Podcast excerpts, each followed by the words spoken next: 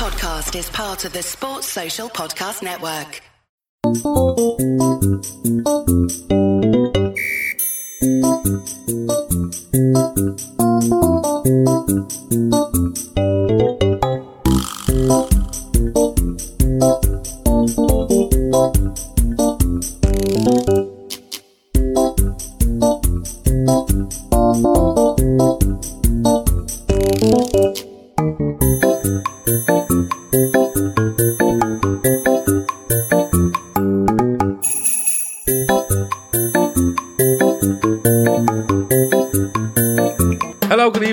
welcome to the winners and losers show from the LFC Day Trippers. I'm Gav, that's Keith, that's Phil, that's Dicko. Four winners, four losers from the weekend's Premier League games, and um, anything else we can come up with in between. If you're watching, please share, please like, please subscribe, but most importantly, put your comments in there and we'll read out as many as we can as we go.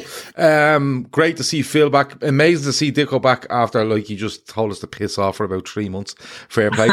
and uh, great to see Keith back sporting yet another um, football top. So, Keith, Gav. um, I'm going to throw it out there. If Everton don't get into this fucking conversation in the next hour or so, there's serious issues. I'm going to put it out there. But Yeah. um, I'm going to start with you, and I'd like to start with your winner of the week. My winner of the week is Philippe Coutinho.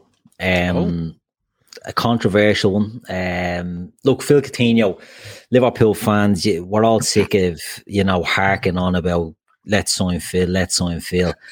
He's not good enough for us. He's not at our level. Um, he's he's a player that on his day is capable of the spectacular.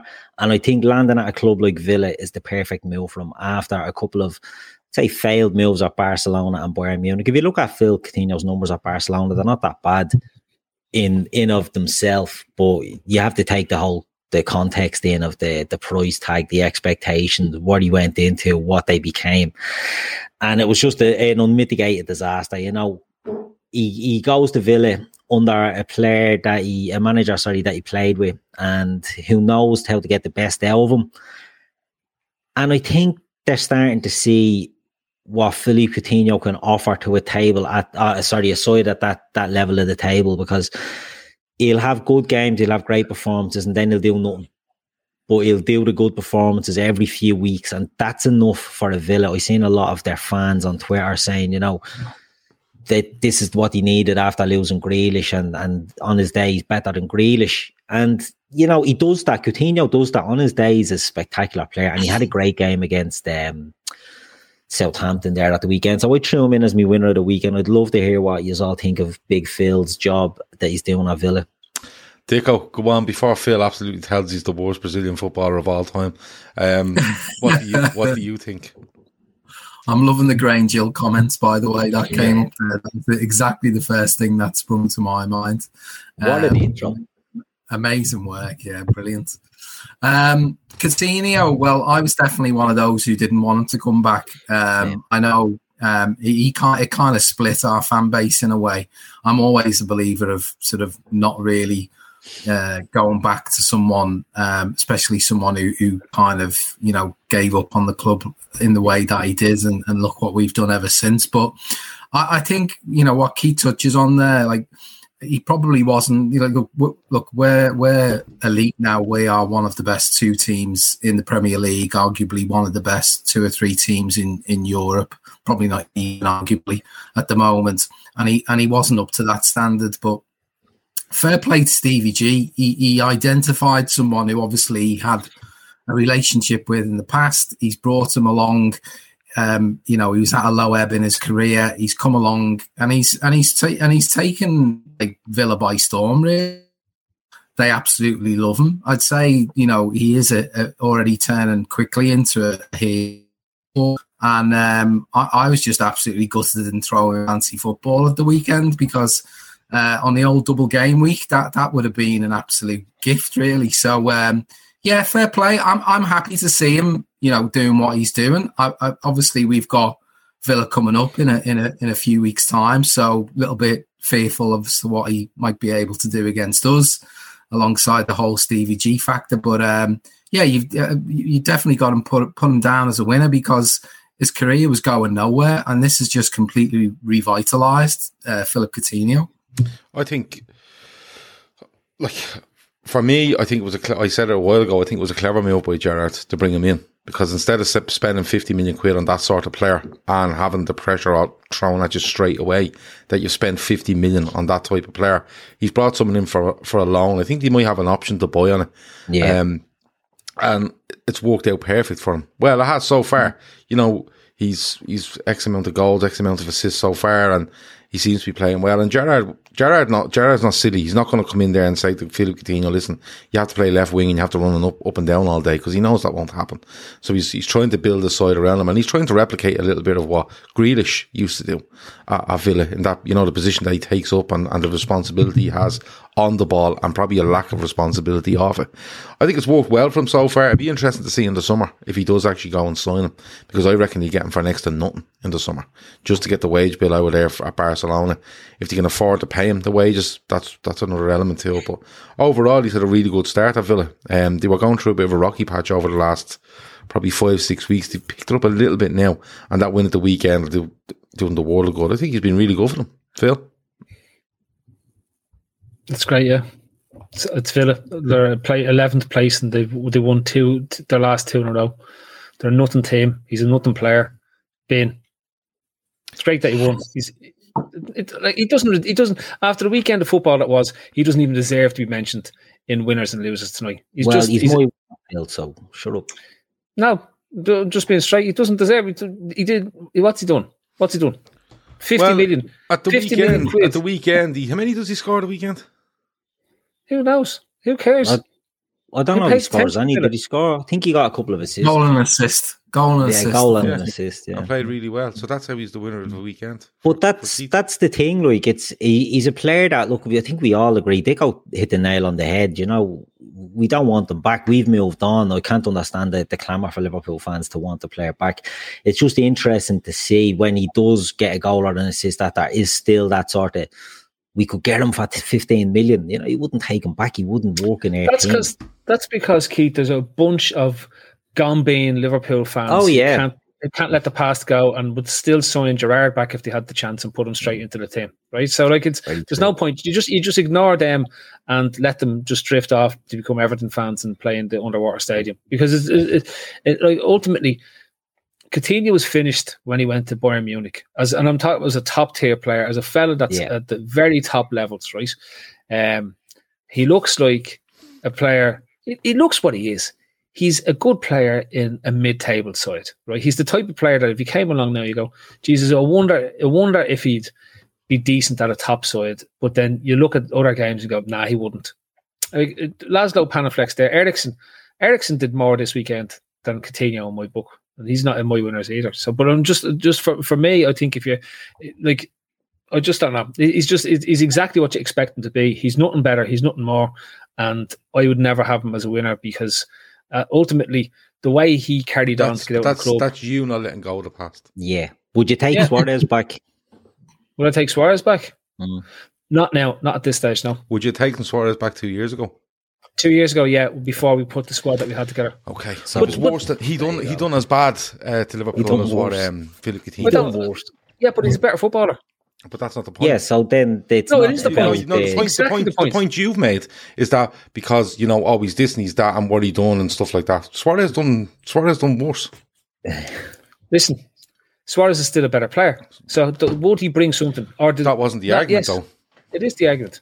It wasn't though. It is. It might be now. We can have that argument it is now, but now. it wasn't. It wasn't It is two now. minutes ago. Doesn't it make a wasn't. You were going on about, about him and how where he went and what he done and stuff like that. It's Yes, because I, I, I, I can't. These players, it'd be like, would you vote? Would you say Ma- Lanzini, the the West Ham fella, he player winner? Of, no, you wouldn't. You'd have a good game and that'd be it. Like winners should be fellas who are very special and something. His that's, team got that's beaten and he missed the sitter. it certainly won't be winner of the week.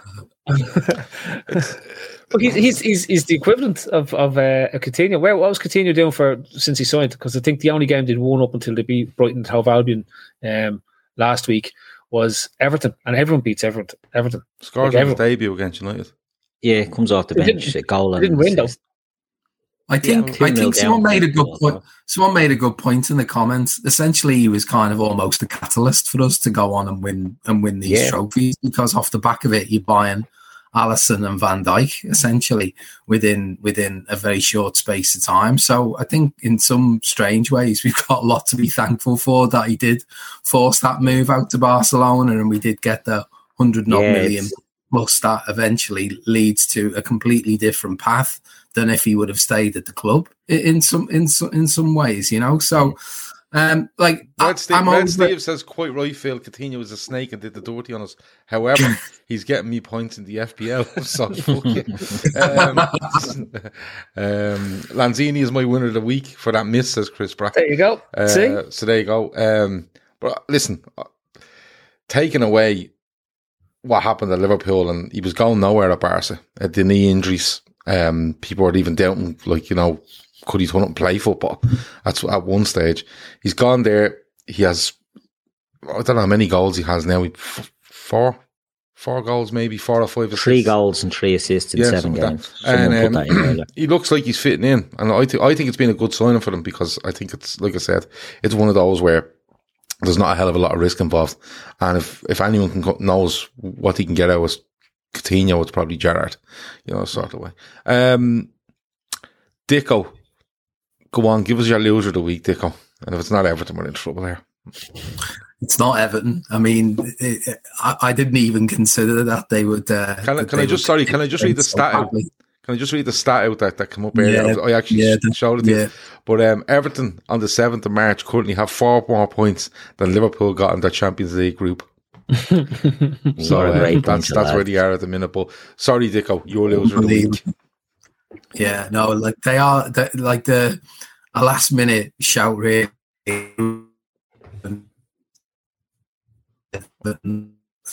Um, I mean, it, it, it could actually happen. Like it's it's starting to look. They're so bad at the back that it's starting to look Yeah. a real possibility, especially if Burnley start win Dicko's freezing here. free. Yeah. Dicko's on the You dial. got me. Dick, You got me. Yeah, throw the, on, throw the power on in the cabin. Yeah. Um, No. still frozen. freezing. Yeah. Reese, Am I back now? yeah, you're back. Here we go. Let's have, let's have a crack. It My good my my, He's my on, he's on the, loser. Quick, get I your lose loser of the weekend, will you, before you go dead again? It was, Right, my loser for the weekend is Watford, Okay. and the reason for that, really, apart from the fact that they just don't look like they're gonna escape relegation, is like, what were they? What what the hell had they done by appointing Roy Hodgson as manager? I mean, it's just the fella's come out of retirement. Um, essentially, I mean, what is he now? 72, 73 years of age or something? I mean, he looks completely and utterly out of his like he just he, he looks like he's completely lost the plot at this point. I, I don't I don't understand why Watford would have turned. I mean, there's a lot of why did Everton turn to to Frank Lampard? You can at least see there's a little bit of ambition in that. What ambition is there in bringing Roy Hodgson to the table? You know, halfway through the season, they've gone through so many managers over the last few years, and I think this one is absolute is absolutely going to blow up. And so I think Watford. Uh, unfortunately, I think if they would have gone for a better manager, they would easily have got out of it. They've got play, you know, they've got they've certainly got goals in the team, but um, I just think Watford are, are the big losers this weekend. Apart from you know the way the results have gone and whatnot, I think I, I, I think they've just they've consigned themselves to relegation for me. Do you know what? Uh, Like, I think they're down. I just don't think they have enough. But the the only thing that's interested me in, in uh, Watford is they start the season with a manager and they replace him with Ranieri. Okay. And then they replace Ranieri with Hodgson. I'm actually wondering, will they end up with four managers in one season? And they get rid of. uh, Like, what I mean is, if they're not winning games, right? and by some miracle, everyone around them isn't winning games, and they're like, say, four points from safety with seven games to go. So we're looking in, you know, four or five games time, and they haven't won another fucking game, and and they still, oh, we're only four points off safety because everyone else is shit. I'm wondering, do they ditch Hodgson and bring someone else in and go, listen, we'll go for the last four games. It'll be four managers in one season. Like, Keith, they're just mental, aren't they? Like, they seem, um, they, they seem yeah. to come up, get a load of players, bring them in, give you give the manager about 10 games, 12 games, you're out the fucking door. Next fella in, give him another 10 games, you're out the door, and move on to the third fella. And it, there's just no rhyme or reason to what they're trying to do. They're one of the most bizarrely run clubs in the world uh, for me, Watford. And you wouldn't think you'd, you know, you don't think of Watford when you're thinking of interesting teams, but the way their owners go through managers, you know, it's it's absolutely madness. And the the amount of players that they seem to bring through that club in a season, like they've geezers playing centre back there yesterday, Samir and that. I'm like, who the fuck is this? Who's this? Who's the fullback? I know that the fullback's only a, a new guy that comes in, but the the churn of players, there's never going to be that consistency. They seem to want to throw shit at the wall and hope that a bit of it sticks. Now, Dicko touched on it there. Their strike force, you know, Emmanuel Den- Dennis, he starts off really well this season. They have um the other fella, what's his name? They have Sarr, he, he keeps getting injured. I mean, that's a big Yeah. that's a big blow. That- when Dennis he's out is the best for- player by a mile. Yeah. Uh, but if they've is. your man Chu Chu Cucho Hernandez as well, getting overhead kicks. You know, they've got players they had in years gone by, they had the likes of Ricardo Pereira, Gerard Deulofeu. They've all these players, but they can never get any consistency or stability. Now I know a yo-yo club, you're not going to get stability. But Norwich, for example, went down, kept their manager, came back up.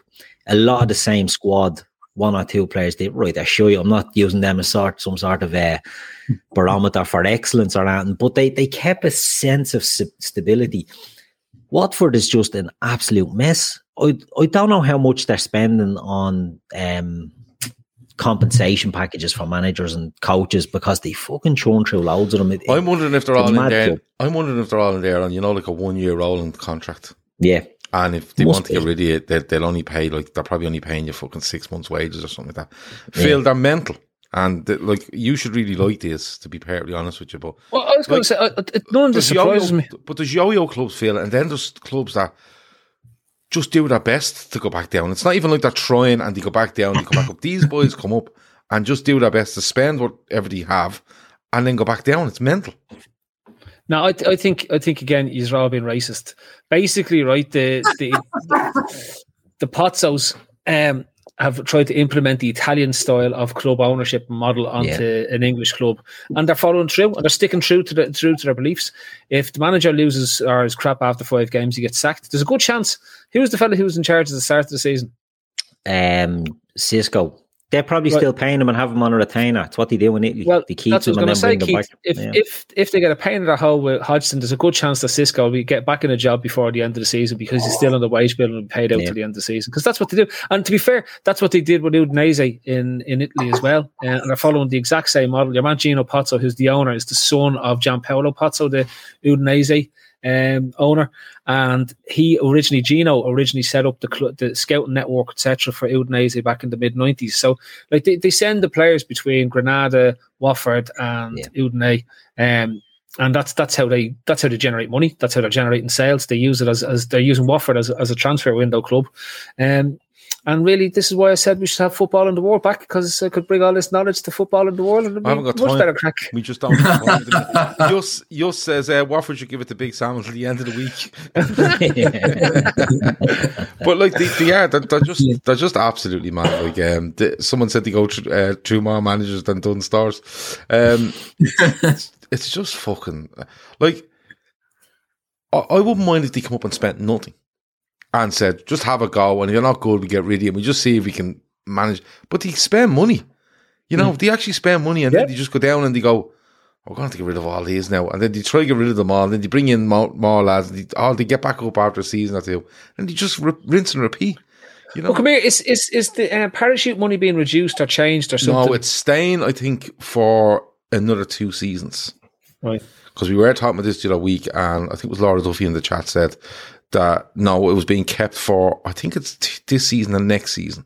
Or a half agree- or. I think it was in agreement with the EFL because of the co- might be because of the COVID situation where they just said right we have to keep it. Um, But for, Pretty but for. Hodgson, but go back to, to, to, to Ray's point for Hodgson. Hodgson normally wins 33% of the games no matter where he goes, no matter how good the team is, no matter how bad it is, right? His um his ratio isn't working at Watford this time. If if he was to manage to win 33% of the games that he has left, they'd stay up. That's how bad everyone else is around him. Yeah. Um, Yeah. Yeah, it So- is, and it's annoying. It's annoying because in a year where are so vulnerable they could easily go down, they might be saved by the fact that you know it's a season where the likes of Norwich and Watford are kicking about, uh, Yeah. and, and they're just so bad. Um, you know, it's interesting to me who's going to be that third team. Is it you know, is it going to be Burnley? Is it going to be Evan? Is it going to be you know, a Brentford going to get sucked down there because you know they they they can't pick up points on a consistent basis. Although obviously they had the big win this weekend against Norwich, but whenever they come up against any half decent side, they, they struggle. So, uh, yeah, it is annoying because this could this does feel like you know Everton could potentially go down, but they might just get they might just get out of jail a bit, like a la sort of Wimbledon last game of the season type of thing. Um, all them years back when when they almost went down. Barry Horne. Barry Horne, and the lads. Yeah, and the Yeah. lads, yeah, Um, yeah, big. It's win. only four points between And Watford Seggers. and, and Leeds.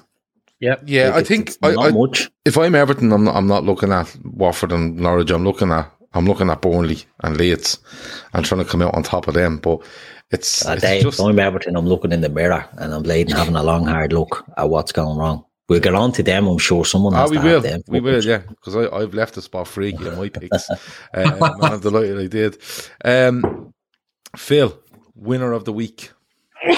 Oh, jeez. What did I say? I can't remember, Gav. It was, it was, that was a long time ago when I sent them to you. And Well, just look up what you sent me. hang on, I'll, I'll go away. Um, this is great. Can I just say one thing, but before Phil gets his topic, I, I'm I'm sort of I'm pleased this idea that the the points dropped, um, or or you know the the loss that Everton had against Man City could be the thing that sends them down, but at the same time the, the thing that costs us the league.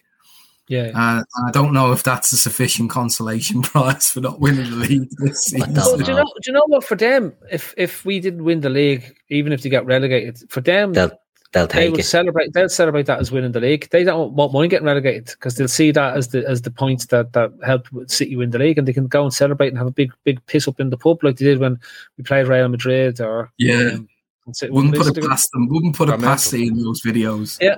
Um, anyway, so, sorry, Gav. Winner of the week. Arsenal, Arsenal, Arsenal for me. Okay. right?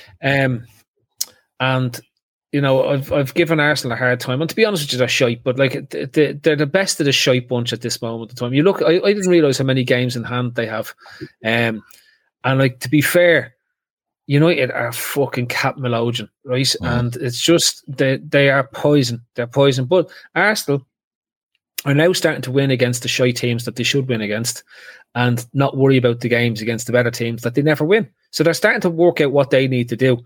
Uh, and when we're at this point of the season, and you're on forty, is it forty-five points they're on at the moment, or forty-six points, or whatever? Arsenal, 48 points? 48. Yeah. 48. 48 points and you're fourth and you probably have about three points of a, of a comfort blanket against you and Spurs I think who are probably the, logically the, the, the their, their challenger for that fourth spot because United aren't anywhere aren't going to be anywhere near them come the end of the season um, Then- United and West Ham have played 28 games, where Arsenal have only played 25 and Spurs 26. And there's Yeah. only three But points, Arsenal- I think, Ar- between. Arsenal's three games. Arsenal's three games in hand are Liverpool at home, Yeah. Chelsea away, Spurs away. Wow. So, we seen that last night, yeah. Yeah but like to be fair no Gav the problem I have with picking Arsenal's winners their, their fan base are a bunch of spas so I, can't I can't be dealing with them right? Like seriously. The, the the chat that you that you posted something earlier on and they're saying that Liverpool don't have the facility like you know, the facilities like what they, they don't have training facilities they don't have showers to, to sign Arsenal players they have money to sign the Arsenal players um madness madness. Like they, they're living in in a land of uh, confusion with the with the stuff that they're going on with but at the same Right. time having a look at it I think that what what Arteta is managing to do is slowly build something. Like he's he's he's the Spanish Brendan Rodgers. Do you know what I mean? Like he's managing to get the points out of the squad that you that that's there. Um, and he's got a good core, a good of, of good young players that are going to be basically turned into really good players at other clubs when, when they get sold to them. Um, and but yeah, they're winner. If they, if they get into fourth, they, who knows? They might be able to go out and sign a load more young players and, and be able to keep them there um, the following year. Um, so yeah, I'm delighted them. 48 points at this point of the season after 25 games it's uh, they, they put themselves in a chance for fourth, and it's it's it'd be a big big big win for them if they manage to get into the Champions League. Um, it says as much like looking at Spurs tonight. Obviously, I couldn't put Spurs in because they're one of like they have a good chance of getting. Uh, to me, I think Spurs, if they can hit a run of form between now and the end of the season, probably pip Arsenal to that fourth spot. Right? They have a better manager, um, and they probably have a, have a better goal threat in in, in Harry Kane uh, up mm. front and Son as well. And that's probably the big difference. I'd still like at the back, they're equally as dodgy. Um, like their, their, their two goalkeepers are both really dodgy. Their defenses are both really dodgy. They're, they concede goals. So uh, ultimately, I just think they're probably Conte is going to have Spurs better coach than Arsenal. But fair play to Arteta for giving them a chance at getting this fourth place spot. Usually, when it's fourth place, you're averaging two points a game. That's what you mm. need. They're just currently under that. And I'm not a fan of Arteta. Um, I'm quite open about that. Um, I think I just think he's a bit of a spacer. Like just especially when the grounds were empty, the game was going on and he was standing looking up into stands and all. It was a bit mad. Um, I, but I, what I will say from him is my biggest problem with Arteta was is that he I don't think he was brave enough at the start of his Arsenal career. You know, he was he was creating these kind of formations and things where people go, "Oh, look at him! Isn't he different thinking?" And we're like, "No, he doesn't trust the players that are there, so he's playing his left back at centre back, and he's doing stuff like that." And some people can say, "You know what? Credit to him for doing it. That that's fair." But what I, what I found him was um, he started getting a little bit tetchy. Then he started moaning mm. about stuff, and and he seemed a bit weak to me. He seemed, but what I will give him is what he's done with Aubameyang is absolutely bang on. Because Aubameyang signs a contract and forget forget if he's is, he's out of form or he's, he's not bothering his arse. But Aubameyang was actively going out and pissing off the Barcelona for the weekend and heading here for the weekend and saying he was going to collect his mar and all this, right?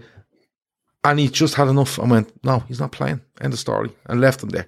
And that was a huge call from because Aubameyang was club captain. He was their top scorer. You know, he's he's he's that main man. And he absolutely done that. What you're finding with Arteta left on a free as well. He left on a free because of the massive, the massive, the massive money that he's on, and the Barcelona wouldn't pay a fee and the wages, I suppose. But but like you have to give Arteta some credit. But when I look around him, I'm thinking to myself, like United are a mess, right? Yeah. West Ham shouldn't really be up there, but they've had a good season. Spurs, like we spent an awful lot of this season kind of going, what the fuck are they at? Do you know the sort mm. of way? Um, and Chelsea yourselves and City are just way ahead. He has to get fourth. He has to get fourth. And I was only saying this a couple of weeks ago to an Arsenal. I was on a on a show with an Arsenal fan, um, and he was saying, "What do you think we should get?" And I said, "They have to get fourth place because if they don't, with the state that United are in, Spurs to an extent, West Ham being your main main threat. If they don't get it, it's a failure. And on top of that, this thing you were talking about with the, the, the tweet earlier with the video about um, Saka and Liverpool and stuff like that, my whole thing on it is if Arsenal don't make top four, hmm. I think he's in trouble for a start. But I, I, I promise you, if they don't make top four, somebody's going to come in there and go, right, Martinelli, Saka, and maybe one or two others. And they just take them away because I don't care how much Bukayo Saka is quoted as saying, oh, I, I've only dreamed of playing for Arsenal. Listen, when they're coming around and there's a World Cup coming and you're not in the Champions League, mm-hmm. forget it. You'll be just out the door. So I have Big to give some, I have to give some credit to Arteta.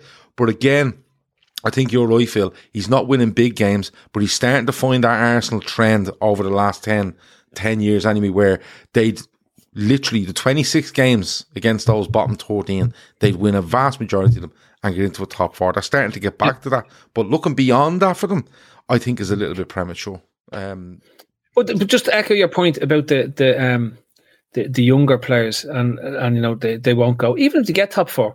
Arsenal's history is, to, is selling their best players all the time. Yeah, like, Yeah. that's what they do. They're, Yeah. they're they're a club that's designed to develop players and then sell them for as much money as possible.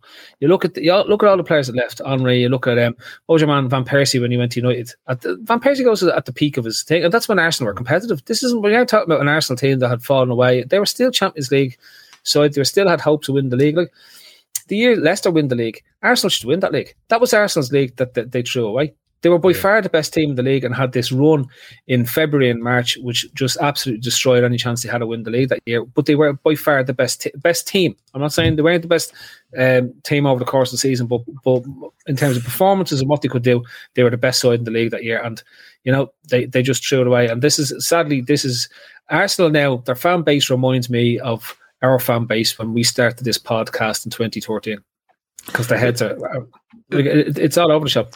Arsenal's big test now will come against us on the 16th of March.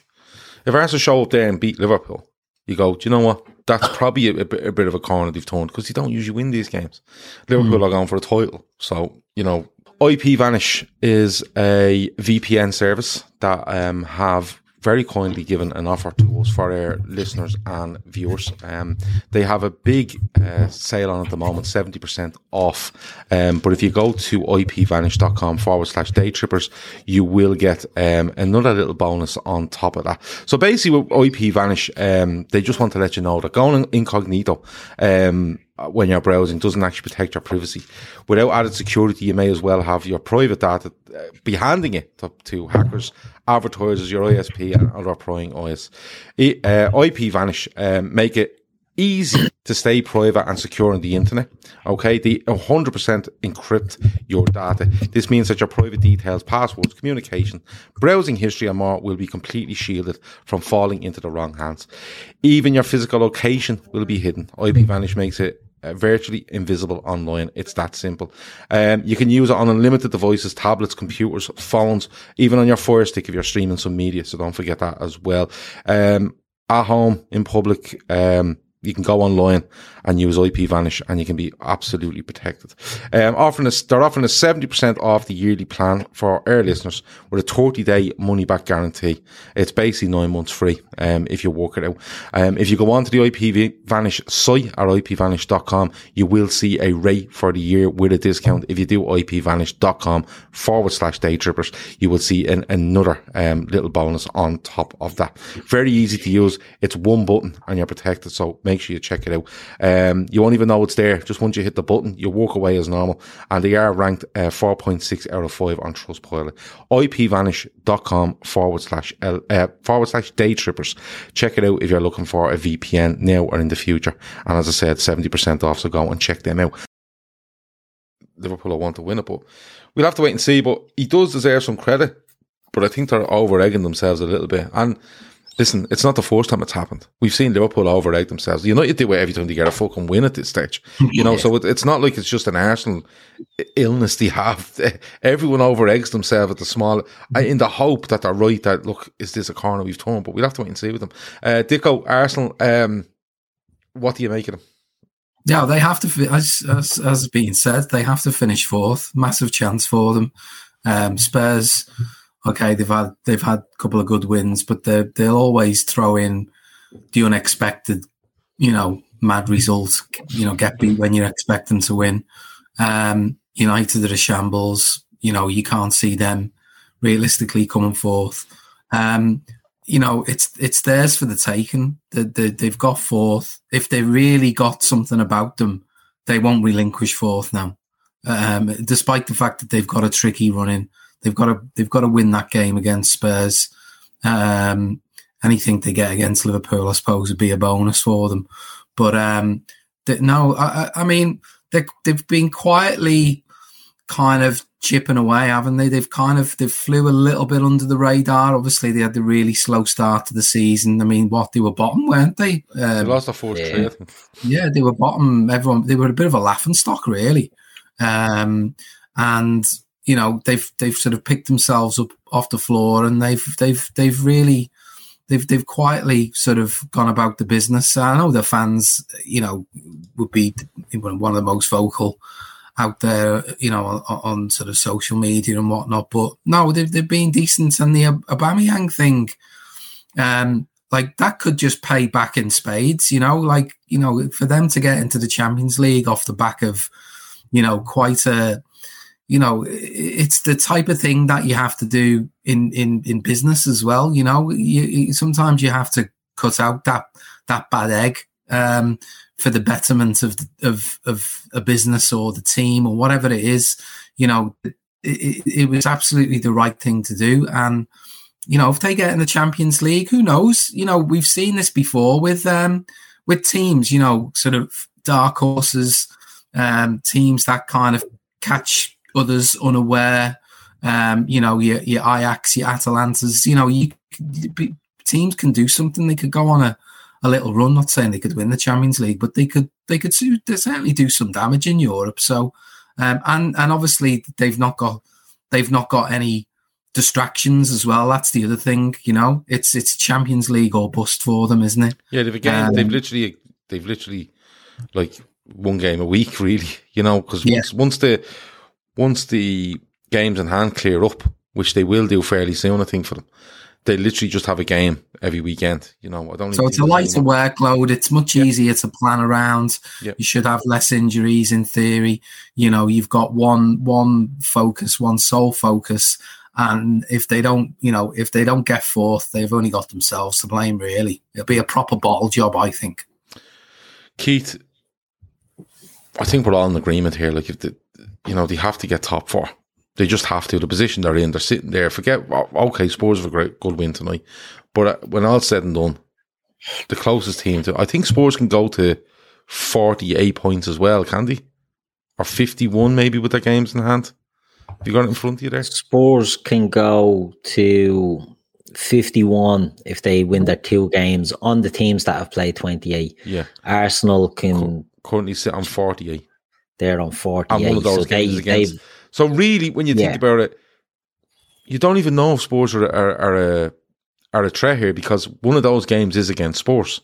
One yeah. of those um, games in hand. So realistically, they're getting a three game head start here, starting off level with United with 11 to go or 10 to go. That's basically what they're getting. It has to be fourth, Keith. There's no doubt about it. The thing with Arsenal, uh, Phil touched on it, was they'll beat the shite they're expected to beat, and that's what they're beating at the moment. Do you know what I mean? They're getting wins, and everyone's losing their shit about them and talking them up yeah, you can only beat what's in front of you. You know, for years, Arsenal will get found out by Big Sam and any team he'd manage, or Burnley, or any of these teams that put up to them, they'd lose their bollocks and they'd, they'd be gone. This Arsenal team looks good. Now, it's a flawed squad. It's the, There's holes in that team still for me. And I think the, the whole fourth spot this season, it, it was like when Spurs got beaten in the Champions League final by us and fell off a cliff there's a worry that Arsenal could, if they miss out on it again. I'm not going to say fall on a cliff, but fall off a cliff, but they could they could lose one of them young players. I mean, Emil Smith Rowe, there was talk of him going to Villa in the summer. Do you know what I mean? Villa were, were sniffing around him and were trying to buy him. Now, there shouldn't be an instance where Villa can go in and, and even get it in the bleeding media that they're trying to sign Arsenal's best young prospect. Do you know what I mean? Like that shouldn't happen. But they are always susceptible to getting um, getting picked off. Now, I think Spurs will will nick the the fourth place because of the point Phil said. They've a better manager, and they do have the goal threat. Arsenal, it, it's all around these young players. You know, you've got Emil Smith Rowe, you've got Martin Odegaard, you've got Bukayo Saka, you've got um, Gabriel Martinelli, you've got then the likes of Kieran Tierney's a good player, but they've got a lot of flaws in their squad, and I think that'll catch up with them in these games in hand they're all big games and it's what they can do. I could realistically see them getting zero out of them. Do you know what I mean? And then the the landscape might change for Arsenal. The thing about um fucking Arteta, I think he'd be a great director of football because he's going in there and he's making all the hard decisions. Guendouzi gone, bad egg. Aubameyang gone, bad egg. Anyone that speaks out, they're gone, they're fucked out. He's not afraid to make them decisions but he's too emotional in the in game. He's very like Pep. He overthinks things. to the detriment of himself and his team. Remember, we played them at Anfield, and there was an innocuous challenge on the side. Um, what was it, Sadio? Someone went to hit Sadio or something, and Klopp let a roar at him, and he started playing, running amok, and the whole crowd picked her up, and Liverpool went up several gears, and it was like he poked poked the bear and, and it came back to bite him.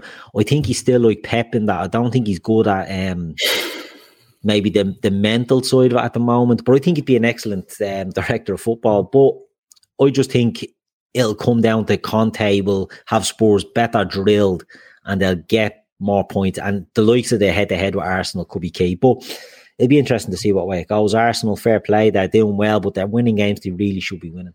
Yeah. And making hard work of it. They were 3 1 up against Watford and goes to 3 2. And it's like, How many times do you reckon you could poke a bear before he'd rip you apart? Uh, Like you got a stick. half, half it depends.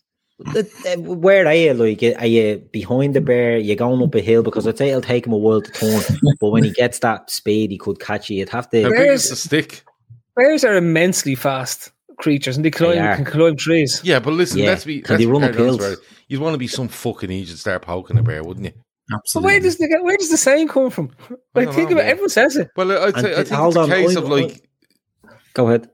poking the bear. I think it's a kind of like you're just being a sap. You know what I mean? I think that's what it means. It's like, I'd like to What are you be seeing the lads who are there. what are you doing hanging "Oh, around the bear anyway? Yeah. First of all, why are you going there. out looking for bears? Poke and then if you see one just by chance, what the fuck would you be doing poking? I'm gonna go over and poke him to see if he gets Yeah. angry. Uh, or, or do you know what? How many times could I poke this fella before he just loses the plot? Leave the bears alone. You're, you're I'm giving me opinion on how to outrun a bear. There is not a chance I can outrun a bear. I couldn't outrun a sloth. Never mind the bear. So if I'm poking a I'm with bear, you. I'm fucked. The I'm only thing gone. is, if could you- do you reckon you could run outrun a bear in a like in a kind of alleyway setting? You know where there's quick turns left and right all the time. Do you reckon you could outrun them that way? I don't think I don't think you can because th- those bears are like they can move. they're- they're viciously uh, aggressive and they're also very agile. Carl Donovan says poking the bear is just being a sap. James Joyce. true. Um, no, look, what I'm saying is like, don't get me wrong, up a hill, fucking in their natural habitat, they're gonna they're gonna get you. What I'm saying is, if you were in like, it's right. Imagine you're on the set of Coronation Street, and there's an alley, there's a couple of alleyways in there, right? And you have to run from the Rovers Return down to Roy's Rolls through Oh, a series that's like of a fucking, full street of an alley. That- yeah, that's but the- yeah, but what I'm saying is, just imagine there's left and You right get you in there right? Yeah. Do you reckon? Uh, all right, listen. He only has a certain amount of time to get you from the start to the finish line. After that, you have to say to the bear, "Listen, bear, he fucking made it. Leave him alone." Right? Do you reckon if there was a series of left and right turns through that, that you could outrun the bear? No. I reckon you lose your you lose your nerve and you start panicking because the bear is literally running at you and he's running moving bins and wheelie bins and all, not a bother, and you're shitting yourself. You make the wrong choice. You decide to hide behind one of the wheelie bins. You're gone. You're Red Steve. Red Steve says you don't have to run out the, outrun the bear, just outrun you and me. um, but no, anyway, I don't know where the, the bear stuff. But anyway, uh, I don't know. Through a series of alleyways, I think you might have a chance against a bear. Um, I don't think turn. it- I- like think about the forest. The forest is like a, a, a nature's alleyways. It's like it's full of trees and Yeah, but branches. they're and just running over trees. Yeah. They're just fucking running They straight know. through them. They don't give a fuck. Yeah, Yeah, if you're running and you then. see a thorn bush, you're like, oh, I'm not going through them thorns. The bear's going through the thorns, not a bother. Yeah. You, you're going to know what I mean? hesitate at the look of a thorn bush and then he's just going Yeah, to fucking maul it. stingers. There's a lot Kieran of stingers Kieran there. B I'm is right. If a bear runs at you or star, stands up on you, you're you're meant to stand back at it and stare it down. Mm. Now, I don't. I reckon there's not many um, humans still alive that have tried that method of, of escape. rawr, rawr. So either uh, two things will happen: either it work because the bear's looking on. A bear can run fella's- 35 miles an hour. Okay, now.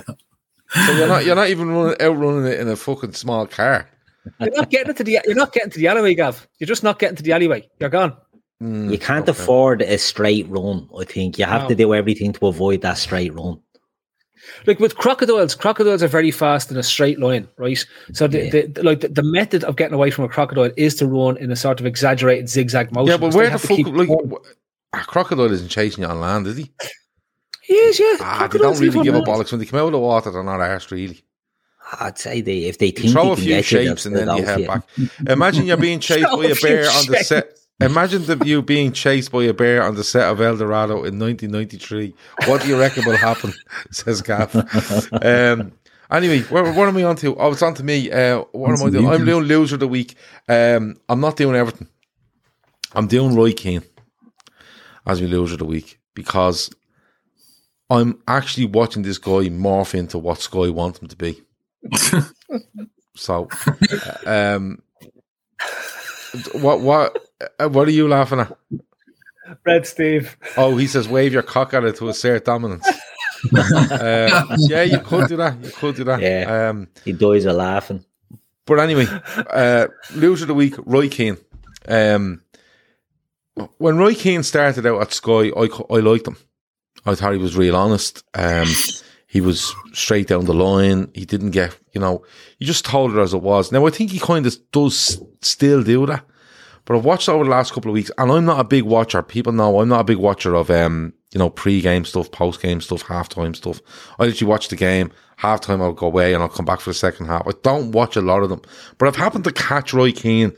I think it was after the Leeds United, the Leeds versus United game, where you win four two, and he's going on about the quality United and you know the fight in them, and you know um, they should get top four if they keep up this and they do this, and I think they can, and blah blah blah, whatever he was thinking, saying. And I kind of went, yeah, fair enough. If they do do that, they'll be grand, Roy. And then when you watch them yesterday getting absolutely handballed around by Man City, let's be perfectly honest. And Roy Keane is sitting there and he's shouting around about, oh, they, they, they're looking at their hair and they're looking to see if they look good and uh, their social media and this and. I'm kind of going, well, hold on, Roy. What has changed in the last three weeks that you think United have gone from this really good, you know, um, in tune team that they haven't been in I don't know how many how many years to what you're seeing yesterday. And I enjoyed Roy Keane because he just called it as he seen it, right? And I'm starting to look, and I'm starting to. The best thing or the worst thing for me now with him is, it's he's starting to be reactive of each situation, and he's starting to he's starting to actually um, contradict himself when he's talking. And it shouldn't annoy me, but when I looked at the weekend, I went, "This is why I don't watch it," because he's probably one of the last ones where you went, "He'll just tell you as it is. He will tell you how it is as it is," and he's not now. I think he's actually, I think he's actually saying stuff for the sake of saying stuff. So I have to make him the loser of the week this week. Um, Roy Keane, Keith, Roy Keane. Yeah, um, I sort of know where you're getting at with this one, Gav, because Roy Keane, when he goes on a mad one, it is great to watch and it's great to listen to. But they've there's this double act now with Micah Richards that's after happening, and you know, nothing against Michael Richards. He's a he's a happy fella. But he's laughing in Roy Keane's face when Roy Keane is saying things, and Roy Keane isn't reacting. So to me, it, it looks very forced. Do you know what I mean? Like when you're seeing Keane and Carragher having the the the Barney after was it the Liverpool game when we bet them five 0 He was talking about Ronaldo and hmm. you know why did you bring him back? Blah blah. And it was pretty fiery. You know what I mean? Whereas you now have like Michael Richards laughing, outrageous laugh uh, at every little thing, and Keane's not really. I, I, I think it is more for show now. I think it's it's very much playing to the audience, um, and it loses a lot of its luster. I mean, they all do it. Gary Neville uh, was an excellent pundit when he started. He's fallen off a cliff. Jamie Carragher fallen off a cliff because they fall into the trap before them. Um, I was looking back at Andy Gray and Richard Keys on something. It was on on the telly on something. Them two were on Sky. And you think, but I always fucking hated them now, I have to be honest. But you think back to how powerful they were before they got fucked out with Dodge as well. There's a, an air of, you know, celebrity or I don't know what way to describe. Yeah, celebrity that these pundits get. You know what I mean? It's all known, and I think they lose sight of giving insight. And look, I know Dicko and Phil are huge um, American football fans, and and you can see that with some of the American football commentators as well. Um, like Tony Romo from the Dallas Cowboys went in and was an excellent commentator. Troy Aikman sort of jobbed along for a few years. But this year, Troy Aikman starts talking shit about other quarterbacks that he wouldn't have done. And he reckon it's to get a payday because he saw how much Romo was earning and Romo was the big the big dog. So it I think the the football pundits are sort of, you know, they're playing a character now and it loses a bit of its its appeal and a bit of its luster for me. And I think Keane is falling down that trap. G10 says as soon as the Sky's best pundit, and I agree with that 100%. Yeah, uh, well, I don't watch an awful lot of them, but I just find Keane is he, even even his comments about um, oh well, you know, when Carragher said, "Well, have you bought Ronaldo to win the cup?" And he was like, well, that's where they are, that's where they're at. But he wasn't saying that yeah. at the start of the season. And no. someone says Neville rubbed off on him. I think that's actually a really good point. Um, Dicko, um, Roy Keane, what do you reckon? Ah, look, I, I don't, I don't watch an awful lot of these post-match um, rants and and you know at, at this stage because you kind of know what's coming. I think basically they've all become part of the entertainment package, shall we say? They've all become sort of they, they they're all sort of carving out a little role for themselves. Uh, you know, they're, they're, they're, they're a set, you know, they'll take a certain viewpoint and it will be very much reactionary, kind of almost clickbaitish. I mean, how, how many, how many clicks will Roy Keane's, you know, sort of two minutes or three minutes have had around Twitter? And it's all, it's all, you know, grabbing attention um, on the likes of Twitter, and, and and it's it's putting, I guess, it's putting Sky in in a position of prominence, um, and I, and I think that's probably almost Sky's agenda at this point. You know, um, that's the direction that they've gone in. Um, I, I, don't get. I, I, know a lot of people get wound up about Carragher now. Like I just let it go over my head because, uh, you know, I kind of get the fact that he's he's he's trying to you know these these these lads must be briefed about you know if x if x happens if y happens you know what you know what angle are we going to come from and all this sort of stuff. So you know I, I, don't i don't give an awful lot to it anymore to be honest with you I, like it, it it's as I say i've started switching off almost immediately when games finish now at this point because uh, you know i i, I don't I, I don't buy this whole you know hot, the hot takes and and and the, it doesn't come across as mm-hmm. informative anymore, does it? That Dicko? No, no, no, not like it used to. It's like insightful. You, like it's just. I, I, used to. I used to. I used to. You know, hang on for a good half an hour and listen to what some of these pundits would say. You know, I did find it. It would. It would. It would help you understand some of the things that had happened in the game. But they've definitely moved away from it, and it's all about sensationalism now. It's not about you know the, the, nuts and bolts, or in American football as they call it, the X's and O's. I mean, it's it's literally just about sensationalism now. So and it does nothing for me. Mm. Phil, as a man famed for not watching a hell of a lot of football and definitely stuff before and after games, like is it, is it a case of them just being it's it's an entertainment thing now rather than an insight? Gav, it's why I don't watch any of it. It's, it's all bollocks. Like you, you see stuff going, oh look at the insight that Neville and Carragher have. They haven't. They talk shite. That one's a failed manager. Right? If he was any good, he'd be in a coaching staff somewhere. The other fella's never hasn't got the bollocks to try it. Um, and he's not bringing any insight to the games. Like, like the one thing that's missing from English football nowadays, like the guys, even the co-commentators used to be there to give the viewer the insight as to what tactically teams are doing or how the things are set up or what way the play the play is going to develop or what they're trying to do and, and, and this type of stuff. None of that exists anymore there's no insight being given. There's no breakdown of what's going on in the game. There's there's nothing being provided to viewers outside of ooh ah ooh oh that's controversial ooh ah offside onside isn't this great? And then look at this stuff here. That used to be what Man United is about. Well, nobody has none of none of that matters. None of, none of it matters. Tell me what's going on. Tell me why stuff is breaking down, and not with this euphemistic bollocks that's going. Why didn't you chase him? Why didn't you chase him? If you can't say if you can't put across a reason as to why potentially a player isn't factor isn't chasing somebody because tactically they might have a different type of setup or they might have some type of zonal pattern defense or a different way of way things are closing down and it's breaking down structurally and this is why it's breaking down. And that, that's what people want to see. Not this crash nursery version of this is insight into football sorry, like uh, I, I, I saw the clips that were being shared, and like to see somebody like a man Gary Neville t- then having the cheek to refrain to Micah Richards that he was getting emotionally over the top yeah. in terms of stuff. Fuck me, this fella is an absolute clown. Right? He's, he's, he's a beyond the clown. One minute he's he's he's emotional. One minute he's telling the owners to go out, they're telling the fans to invade the pitch and take out the owners and everything like this. Next minute, then he's celebrating because they went out and signed billion pounds and they're back. Now it's like it's not good enough. The manager has to go. The manager has to stay.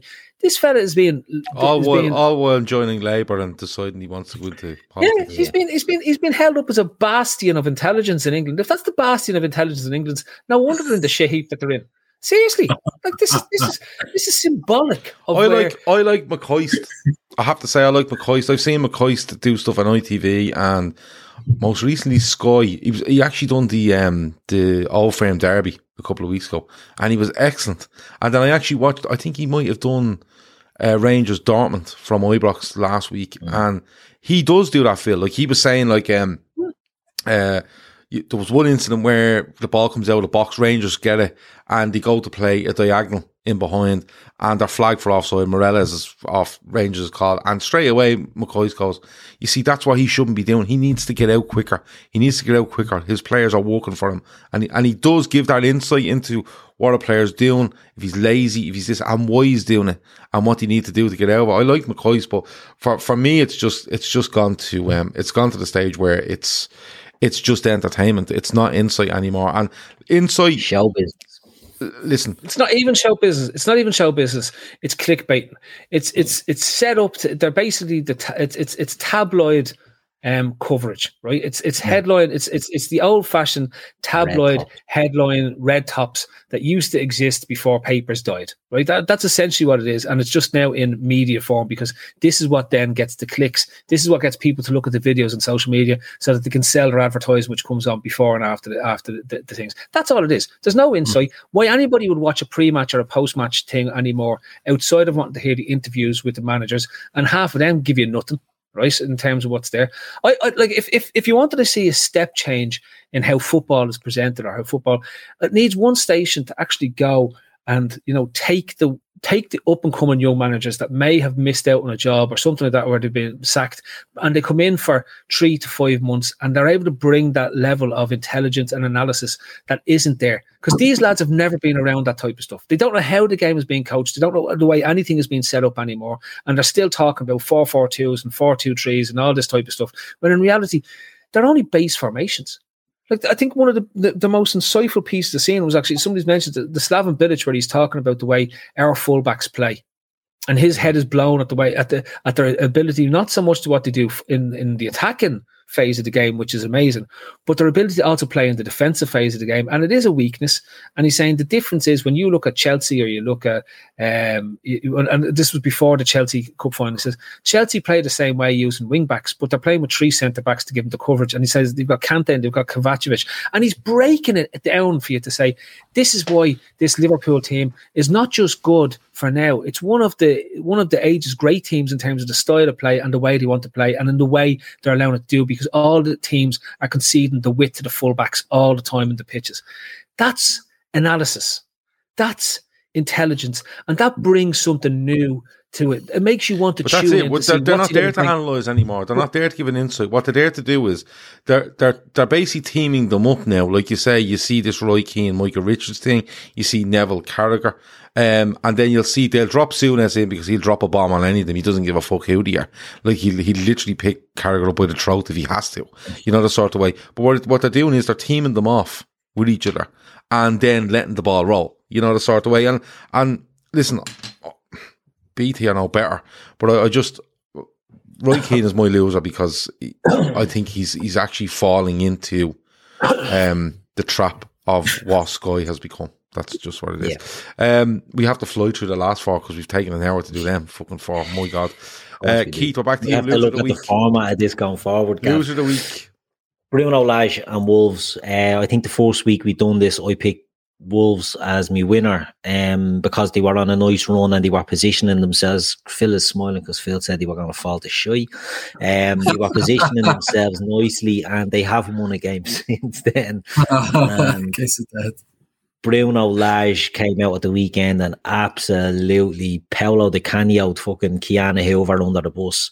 Mm. he tore them and knew him um, about how you know he does it. If you're not going to prepare, you're going to pick up injuries. The attitude is he absolute lambasted him. And look, you can look at that two ways. You can say like he's he's fucking a young player under the bus. What's he playing at? Or you know, if the young player is not really putting in the effort, you know, you have to pull them pull them up on it. Wolves fans have split on it. I was looking at it. Some of them are saying there's a lot more than Ki-Jana Hoever that's that's doing it, but he's absolutely fucked them under the bus and he's gone from hero to villain in no time for me. So yeah, that's more just to put put my hand up on that. Got that one wrong, so don't ever listen to my predictions.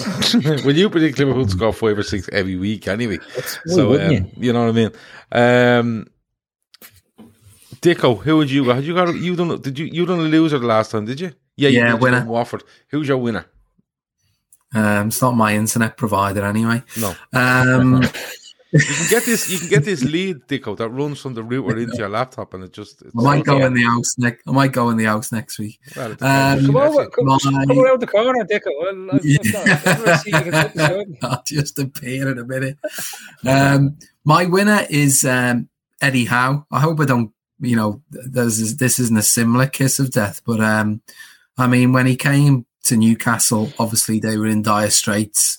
Um, I think I seen uh, they had five points. I think they had eleven games gone, and um, and he's now steered them to the the heady heights of 14th place. I mean, they they look like they've you know kind of got themselves out of the mire. Obviously, still you know what 12 games to go or something along those lines 10 12 games to go but um no he, he a fair play i mean you know he, he obviously took that time out um, of football after Bournemouth, kind of bided his time, had his rest. Um, was quite, quite surprised he didn't get a gig, you know, very quickly. To be honest with you, because I thought the job that he did over the years with Bournemouth was was a great one. But um, he's managed to, you know, he's managed to go to Newcastle. Can't uh, what's the name of the, the, the his, his right hand man who obviously took over from him at Bournemouth for a while, but um, he's brought him with him. He's obviously his um, his trusted right hand man, and between them, they've they've done uh, they've done a good job. And and you know, it, at a time when we all wonder about you know the power shift um, between Liverpool and Everton, there could be you know in terms of a shift in the millions. Um, it could be um, it could be that you know Newcastle are the team that are on the up, and um, who knows what where Chelsea's millions will disappear. So who knows what what things will look like in five years' time? But you know he, he's gonna he's gonna potentially go down in, in history as someone who's um, who's who's managed to save them, and and and as they'll may, look back on it in five years' time, they'll say you know that that was that was a massive a massive turning point for us, as well as the fact that they're, they're going to have all of these gazillions to spend in the future. I think um, my, my my issue with with, with Eddie Howe show is what happens during the week before the game, um, and his his inability to have any type of backbone when it came to the, the Saudi Arabian situation in terms of invading their, their neighbours. When the question that was posed to him. Um, in the, Eddie, in, but in the press conference. He's never going to say it. No, and Eddie Howe isn't. Of course he's not. Of course not, because because there's a good chance he get butchered by the owners. Like yeah, that, but hold on a minute. Eddie, Eddie Howe's a football manager. He's not there to fucking answer about Saudi Arabia invading. He's a football man. Well, Gav, this is the problem now. You can't separate when, when, when you have UEFA and FIFA banning all the Russian clubs and the Russian international team. You can't just go, well, we can't, we have to park it now because we're going to talk about the Premiership and the Premiership is better. We can't because it's the same with the, with the Manchester City thing right? That, like again, there's a whole range of mad human rights issues that exist in the Premier League that people just yeah, park. But, but, Think about the Chelsea fans chanting for Roman Abramovich during the, the when, when they're trying to show a show yeah, strength for uh, Ukraine. Yeah, I get it's that. disgusting. I get that, but hold on a minute. There's only one place to find the most recognized brand in carpet, Stainmaster, and that's at Lowe's. Right now, get free basic installation with the purchase of Stainmaster carpet and pad, $4.99 or more. Lowe's, home to any budget, home to any possibility. Install available in store only. Requires non refundable site assessment fee. Fee is credited to final project price if bought through Lowe's. More charges may apply. Not available in all areas. See Lowe's.com for details, exclusions, and licensure. Valid 219 through 413, U.S. only. Eddie Howe is employed by these people, right? Okay. And Eddie Howe is a manager of Newcastle United. Mhm. All right. Now, I understand there is limitations on what he can say because they are the owners. But at the end of the day, I'm sorry.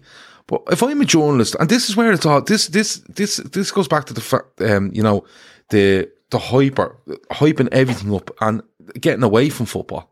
Right? It's the same as two fellas sitting in a studio and going on fucking stupid, right? As a fella that's meant to be a journalist walking into St. James's Park or their training ground, and instead of asking, how are you building up for the game this weekend? Or what do you think of this? What do you, what do you make of fucking Saudi Arabia? It's like, if I'm listening to an interview with Jurgen Klopp, I don't want, listen, I don't want to know what he thinks of this, this country or that country or anything else, right? I'm not saying they're not important, but what I want to hear about from Jurgen Klopp as foot, Liverpool's football manager is that he's answering questions on football. Right? If you don't want to do that, send Kay Burley from Sky down into fucking into the AXA Centre or into Newcastle training ground and ask them all the questions they want. But this is what I don't get. People go, "Oh, well, he didn't say this and he didn't." Say. But hold on a minute, he's a fucking football manager, and, and it's all it's all just a oh come out. And the, the big thing to come out with is, "Oh, we didn't answer about this and he didn't answer about that." He doesn't have to. I thought I- I Amanda just Stavely. Amanda Staveley, I thought Yeah. was worse with, with her sort of comments. Yeah. But she's like again, she has probably the most uh, has has the least amount of scruples that you're going to come across anyone that's involved in the league, given what, what Yeah. given what's what's involved. Like if she's turning around and saying it's terrible that a man should have the club taken off, she's probably missing the point that there's there's economic sanctions being put across the place. Like, honestly, I, like Gav, you can say that, but at the end of the day, if you're going to be recognising the Ukraine on before the games and all that type of stuff that was going on at Newcastle, the hypocrisy that exists purely because their owners are the same ones that are invading somebody else's country, it's going to come up at a press conference, and you're going to have to have an answer for it that's better than what, what was used. So why don't Nobody why, so cares why, hold on a about. Yemen, So why, so hold on a minute. Why don't, That's it, Keith. right? So why why don't he why don't he contact someone at the club that's responsible for the ownership of Newcastle United He's and face ask them that question? He's the face of the club. The Right, manager okay. is the face of the okay, club. he's the face of the club. So what happens if what happens if America go into the Ukraine tomorrow or into Russia and start bombing people? Right? Should Jurgen Klopp sit there tomorrow, right, and say your owners are American and America have gone in there? What do you think of that? Should Jurgen, Jurgen Yeah. Klopp do that? Will you fucking stop it? And John was saying there, I'm not having that. If he's happy to take the money, um, he should be asked some uh, very awkward questions, right? The point that they're asking him the question, why don't you have the balls to go and ask these people? Why don't he go Because and have they- the ball? No, hold on a minute. Why don't he have the, the representative. Why don't hold on a minute? He's not the representative of the club. Yes. He's the manager of the football team, right? Of Saudi Right. Arabia Okay, he's managing Newcastle United. He's not managing fucking Saudi Arabia or anything like that. He's not the representative of the club. The representative of the club is Amanda Staveley and whoever else came in and is the face of Newcastle United. Because you remember, right, when they took face. over, Amanda Staveley and two other blokes, I think it was, were standing there. Hold on, they were Phil, because I seen it. You didn't watch it. You don't watch any of this stuff. So th- these Amanda Staveley and two fellas are standing there with the Newcastle told things, to watch it. and they are the You said you face. They are the the show. face of Newcastle United, right? They're the face of Newcastle United. Right, so why Gav, don't these people? Why, hold on a minute. Why isn't this fella sitting in the Newcastle Chronicle or wherever the fuck it's called, right? Going in there and saying, "Listen, I tell you what, I don't want to. I don't want to talk to Eddie Howe because you know what? And football's not important here. I want to know about Saudi Arabia, which quite rightfully he should. But don't. What's the point in asking Eddie fucking Howe? Go in and knock at the door in Newcastle. Go listen. Remember them three cunts that were on the fucking pitch here when you took over? Can I go up and talk to them now? Because I want to know what's going on with Saudi Arabia and any other country. And they won't. It's because the easiest thing to do is walk in and pick on the manager because he's meant to know everything about Saudi Arabia. Picking on now. the manager. Right? Yes. Picking on the manager. Yes, he is. picking He's on the picking on the fucking manager. Eddie Howe isn't in a position of strength there either that he It's can go and absolutely start saying, "Look, I- I'm going to lash these out because I don't agree with them." He'd be played P45 in the morning if he did. Like so, there's probably a bit of self-preservation by him as well. But, but, but Keith, when you take the job, you know what you're facing into. And if you haven't done your homework to understand that this type of stuff is going to come at you, right? Um, and have some type of answer that is more than on just focusing on the coaching and the, and the playing of the football. So what do you want him to do? Do you want do you want Eddie Howe then to turn around and go, listen, there's no training today because I need to go upstairs here and I need to ask these three people to fucking get on to Saudi Arabia and explain to me what's going on. I need to know because I'm going to be asked these questions when I go down into a, into a into a fucking press conference. Is that what you want What do? if you had what if you had to turn around and say, "There's no point in asking me these questions. You need to direct them at Amanda Staveley, who owns the club, because But, she." but this is but this is what I'm talking about. Hang These on, are hang on, football journalists, Phil. These are football Gav, journalists walking in to a fucking football club for a press conference and asking questions about something going on in Saudi Arabia or another country that they're going into. This is a football journalist, Phil. This isn't fucking, you know, this isn't some bleeding political, you know, correspondent walking in. This is a fella walking in. This is like the Newcastle version of James oversimplifying walking in and asking the question. It's, it's oversimplifying it again. It's not oversimplifying, it, modern Phil. modern football is involved in more than just football because the amount of money that's gone in behind it is symptomatic to why they get the money in the first instance. Uh, The journalists are right to go after it. They should go after every single angle they can Okay. over the Saudi so, okay. So I'll tell you what to do. I'll tell you what you should do then. When do you go into this? Why aren't you requesting our, or Newcastle, right? Are protecting Eddie Howe and saying, listen, we'll answer all them questions because you're managing the football side. We're in here. Yes, there's issues in our country. And why aren't New, why is Eddie Howe being the one fronted up for this? Why aren't why aren't they coming in and saying, listen, Because we're not, we won't of ask any questions. Is there anybody at this club today that can answer these questions that I have? As a football journalist, I want to know about the political situation in Saudi Arabia. Is there anybody here that can answer these questions? And it'd be a lot more damaging for Newcastle to want to go, no, there's not. Okay, that's fine. Gav. Because we've wanted to answer these questions and you're refusing to answer them. Gav, Darren Dunbar says the journalists still accept the free hospitality when reporting at St James's and it's two faced. And it's very true. Do you ever hear the journalists talking about the food they get in the Etihad? How it's Yeah. like being in a, a Michelin Yeah. star restaurant. You know Yeah. what I mean? So they, they'll report I- I- on what they want to Keith, report and they I- won't I'm- report I'm- on the other. I, I'm not. I'm not. Look, football is the world of hypocrisy. Nobody gives a shit once their team's winning, right? but Exactly, like yeah. going back to your point, Gav, t- um, Yorgi was prepared to stand up and give social edicts in uh, during the time when it was about taking vaccines and all that type of stuff that was going on, and we had no issue with him doing it because do you know why? Because we, we support what he's saying and what we think he's, he's a great man and he's got he's got a fantastic brain that's sitting there.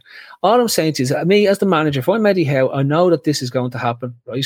I have some type of get out of jail card that gets me over without making it look like I'm just ignoring what's going on and I'm ignoring the question because that makes him look weak.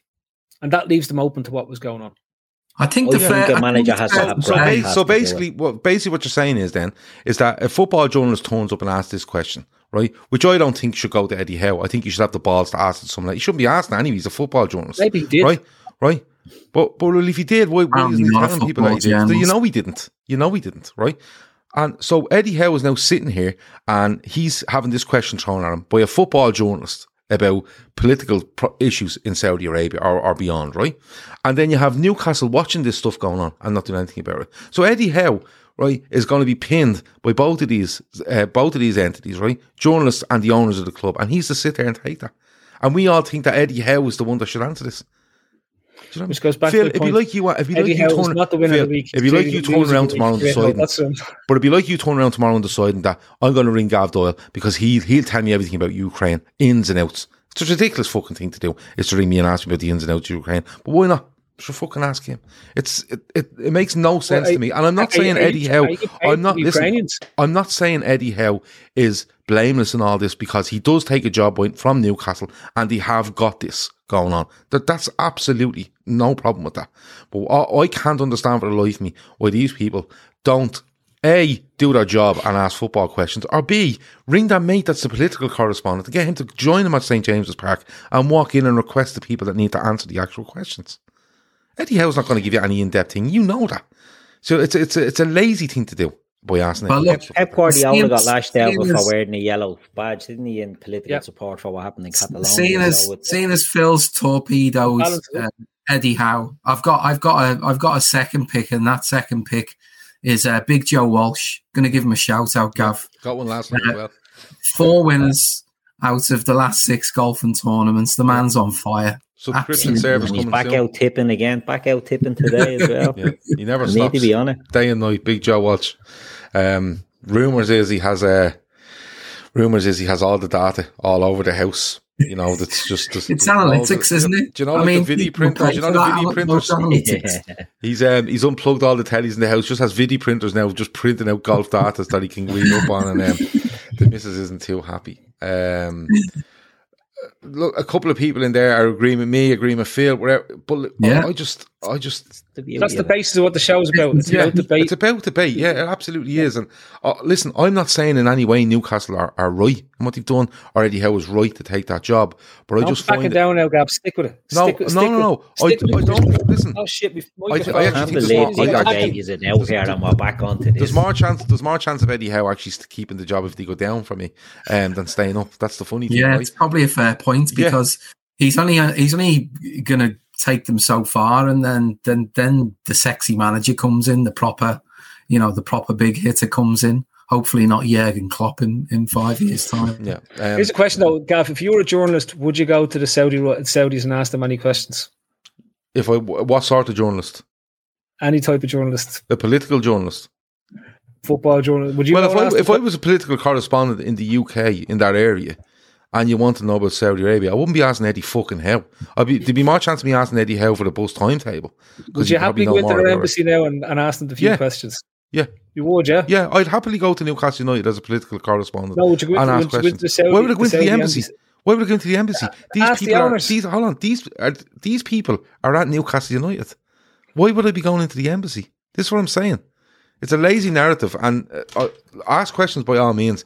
But listen, if you want, if you want stupid que- answers, ask stupid questions, and ask them to the wrong people. And that's Eddie Howe. Ask them to the people at Newcastle. Um, Well, it'd be better if Eddie Howe just said, but we're not going to do the thing on the Ukraine because it's a bit hypocritical. So I don't think we should do it as, as a thing, but we we support the Ukraine as, as, a, as a team group or a fan group because it, that kills the whole the whole narrative that sits there. And it's very hard for the, the, the journalists to bounce back off that one. uh, Christopher Carroll says, um, "Why does Dicko have a resemblance to Ralf Rangnick?" Ralf Rangnick, Boyd, Zorro, yeah. There you go. Yeah. Hey, listen, Gav. The only embassy you've ever gone into is a pack of twenty. That's it. Mate. and uh, listen, the prices nowadays, you never know. I might have to knock them on the head. Back to the Rothmans. Um, where are we? Where are we? Where are we? Phil, I think it's your loser of the week. My loser of the week is Cristiano Ronaldo. Like we've been b- bouncing around the topic, we've talked about Roy Keane and the whole lot, but like lads, let's think about it this way, right? United signed Ronaldo. Like so basically Gary Neville had a little shift fit, right, and gave out that the owners wouldn't spend money. They went and spent a hundred trillion, billion, zillion, billion, million pounds on players, including signing Cristiano Ronaldo on ten million pounds a week, right? And he scored less goals than Takumi Minamino, right? So he's gone out there. He's had no impact in the big games. What do you make of that at the weekend, though? Oh, Comes out fairly it's late that he's not playing. I think he'd be better off getting his, his missus out to play for them at this stage. She'd she'd have she'd show more about her than than, than he would. Honestly, it's fantastic. And then there's Like, claims in the background, by the way, that he was left out, and apparently his Mm. sister liked an Instagram post from somebody saying that he'd been left out, and it's all kicked off because of that as well.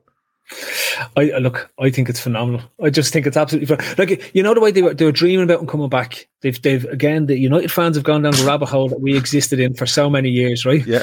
Um, and I'm just thinking, isn't it just wonderful? It's just wonderful to see it just go so badly. It's like this is this is what would happen had Coutinho come back to Liverpool. Like this, it would just all fall apart. Like this is exactly what, what what happens when you bring somebody back that's well past it, and then spend give him more wages than absolutely anyone else in the Premier League. It's outrageous. It's it's but it's wonderful. They brought a, they brought a 36 year old player back and literally gave him the keys of the car and said, "Do what you want." Took the number mm. seven shirt off Edinson Cavani to give mm. to him, and that might seem like small, but that's an egomaniac saying, "I want everything. I'm coming back here." And they all fell in that. Tiernan McVeigh says that bleeding hmm. Sue show you. I hate that. They're nearly short the fucking trademark and that and making it a thing. Like it's been an unmitigated disaster that transfer. That transfer window. Jadon Sancho will come good. That Ronaldo will be the death of them for a few years now. Thanks be to God. And it was all designed, wasn't it, to, to stop Yeah. City from signing them as well. That's the irony of it. And City have, have, have you know, hopefully they don't win the league, but I mean, it's hardly been to the detriment of Manchester City, has it? Yeah. It's, I could, it's, I could, I could see where where City were going with, with Ronal- Yeah. Ronaldo. Yeah, He doesn't yeah. have to walk a lot. They pin teams in. They have 60, 70% possession. They're, and they love this whole getting in the end line and clipping balls back and playing balls back. Ronaldo would live off that all day long for them. But the United thing, the way they play, especially under Solskjaer, was like sit back, hit you on the break. And Ronaldo, although he's not, he's like, he, he- used to be really, really fast. Um, he's not, he's not a slouch by any means. But he doesn't want to be running channels on the break and he doesn't want to be doing all that. And it just made no sense. And now when you see now when you see like even the likes of um, Elanga, is it, it, and you see Sancho, and they're starting to nearly come into their own a little bit. I'm not saying results wise, but a little bit starting to come into their own and, and, and have their own impact on games or their own putting their own style on games in in in periods. And it's when he's not in the side because everything is played to him. Except the biggest thing is they're not willing to play high up the pitch and dominate a game, and that's what Ronaldo needs. It's it's it's madness, and the talk is now that he won't stand his way if he wants to walk away this summer. You know, He's 47 years old. Like, could any of you run channels I thought I'd rather run away from a bear down Coronation Street Yeah. than run channels. I couldn't change the channel. I, I was 37. I couldn't change the channel. Never mind run a fucking channel. You know what I mean? Um, it's. I just think it's insane. Um, if he'd have gone to Man City, he wouldn't have been calling the shots. He'd have had a coach, No. manager that would have put him in his box early on. And Ronaldo probably would have played to that. And it would have been, you know, he would have been part of a squad. Instead, he went in there and just, yeah, you says he destroyed that dressing room. He went in. but Jono says he, took he, he'd have whole got 30 goals for City as a finisher. He would have. But No like, doubt about it- is, is the mad thing about this, and it's not just, do do you know, Ronaldo is just a symbol of how badly run United is at this point in time, right? Because you have Pogba there who's been trying to leave for three years at this stage, right? And they, they hmm. didn't capitalize, they didn't they didn't cash in, and now potentially he walks away in a very small transfer or no transfer at all, right? You've got they bring in Ronaldo completely on, on the basis that he's going to and that on the guarantees that he plays wherever he wants, starts whenever he wants, he never has to run and all this type of stuff. It's the most dysfunctional team. They spent 180 million on Harry Maguire, right? Like he, he, he, he- like basically he's he's bear bait. He can't turn. Like if you have a, a, a crocodile and a bear a both He's going to not, have a chase to he's see not get him. He's not He can't turn. Bear. He's not. The only option he has with the bear is to try and launch his concrete head at the bear and hope that it works somehow. He right? doesn't play for Manchester United. If he's signed for 30, 40 million, um, whatever amount of seasons ago it was, uh, 2019, was it? Um, I don't think he's, he's, he's not at United now. It's He'd be simply, another they're simply doubling down on, on the fact that it's 80 million quid. There's no doubt Worst transfer ever. I, look, I just think uh, anyway. I, I could have picked United as the losers. of the week. You pick anyone, right? Um, but Ronaldo to me is just a symbol of everything that's gone wrong there, and it's just it's it's almost like the cherry on how bad things have been run since Fer- Ferguson has left. It's just it's it's an imploding. Every, it's a house of cards, and every time they get the house of cards just gradually built back up to where it looks like something's going to happen, the wind comes along, along and knocks it down. Like think about it like this. Last year they finished runners up in the league. They think they're going like if you look at who, all the tips for who's going to win the league, they're in there and there's people tipping them to win the league, and they Most basically pundits just, don't have us in top four. now they, they of basically they basically blew their shit up for no reason to bring Ronaldo Mm. back. They alienated Rashford. They've alienated um, your man Martial. They've never known how to ge- they, they never know how to develop him. They, that fella was a potential world class player, and just because it's been so badly run, he, he they didn't achieve what they could have got out. of him. And he paid a lot of money for him as well. Um, they've fucking Sancho may as well have taken a year off, gone around to India just to find himself and do a bit of yoga and stuff like that because he's wasting his time at United. Pogba was the best player in the world when he signed for United, and he's become just a, a, a mid-table midfielder. If, if he was playing for West Brom at the moment, he wouldn't stand out. That's what that's what he's become, right? They spend a hundred billion on Harry Maguire. David De Gea was the best goalkeeper in the world, and gradually became the shit goalkeeper, and he's just getting back to being good again because he has to stay with so many shots. Like he basically has to deal with so many shots. another, another, another one that they basically put up on a pedestal, Wan-Bissaka, and he's Wan Bissaka was was um, a, a poor man's version of Nathaniel, Nathaniel Clyne. Like that's basically what they signed, right? Now Clyne had more about him than than Wan Bissaka had. It's unbelievable. It's the system with. Luke, the system with Luke Shaw. Yeah. Chris, Christopher Carroll says, I think he's, he's right. He says it was to take the pressure off the owners as United fans were protesting. Then they all buy a Ronaldo shirt and line the pockets of the owners, and they were protest uh, that they were protesting against. Um, should they be back out? I guarantee you now. Oh no, I, end I've of no doubt about it. I've no Yeah. doubt about it. You'll see They it Green bought, the time the end they the bought. Ronaldo, they bought Varane. Sancho, they bought Varane. Mm. And this is the state of them. Now, Sancho was one they've been chasing for two years. He looks Mhm. okay at the moment. He's starting to come into a bit of form. They bought Ronaldo, who's their, their golden boy, and then they bought Varane, who is everyone could tell you Varane is an injury prone defender who needs to play beside a dominant centre back because he always played beside a dominant centre back. He's not the dominant one, and they're stuck with Harry Maguire because they paid 80 million for him, and it's just mistake, mistake, mistake, mistake, mistake, Mm. mistake, mistake, mistake, mistake. All through the squad, every single part of that squad is an absolute shit show. Scott McTominay was the the the youth player that comes through and he's like, yo, Scott McTominay, Scott, he's getting his arse tore out of him now as well. Like, there's nothing in that club that you're looking at. You know, But it's even, but it's even, it's even, from grace. Everything about it. It's, it's even, even, even if you look at the even if you look at the circumstances, right? It comes out quite late that Ronaldo won't play. Uh, the rumor is Cavani trained for three days before the game and then wasn't playing. Right? then they go out and they get beaten. And like I seen, I I seen something earlier. The last ten minutes of the game, Man City had ninety two percent possession.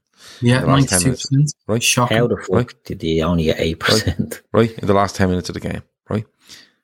Why is Scott McTominay out doing these interviews?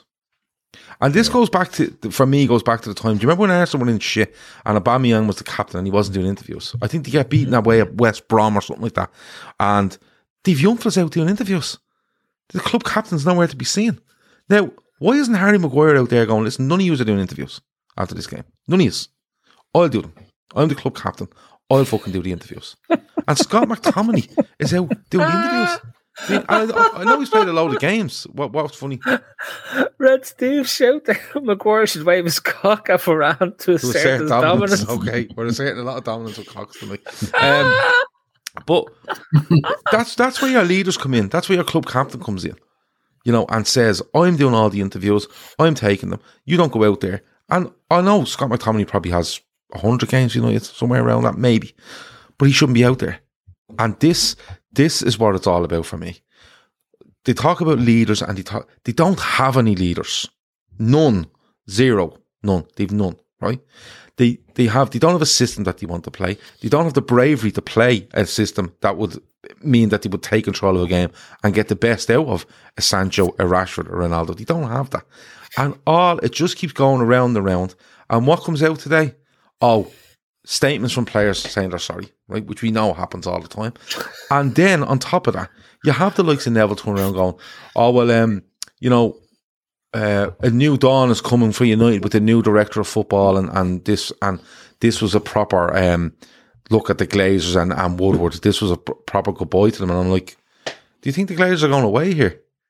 Yeah. You know, there's a load of money being spent there, and, and the total sum of what you have there is no leaders that haven't got enough quality, bravery, or plan. It's as simple as that. And Ronaldo is a massive part of it. A massive part of it.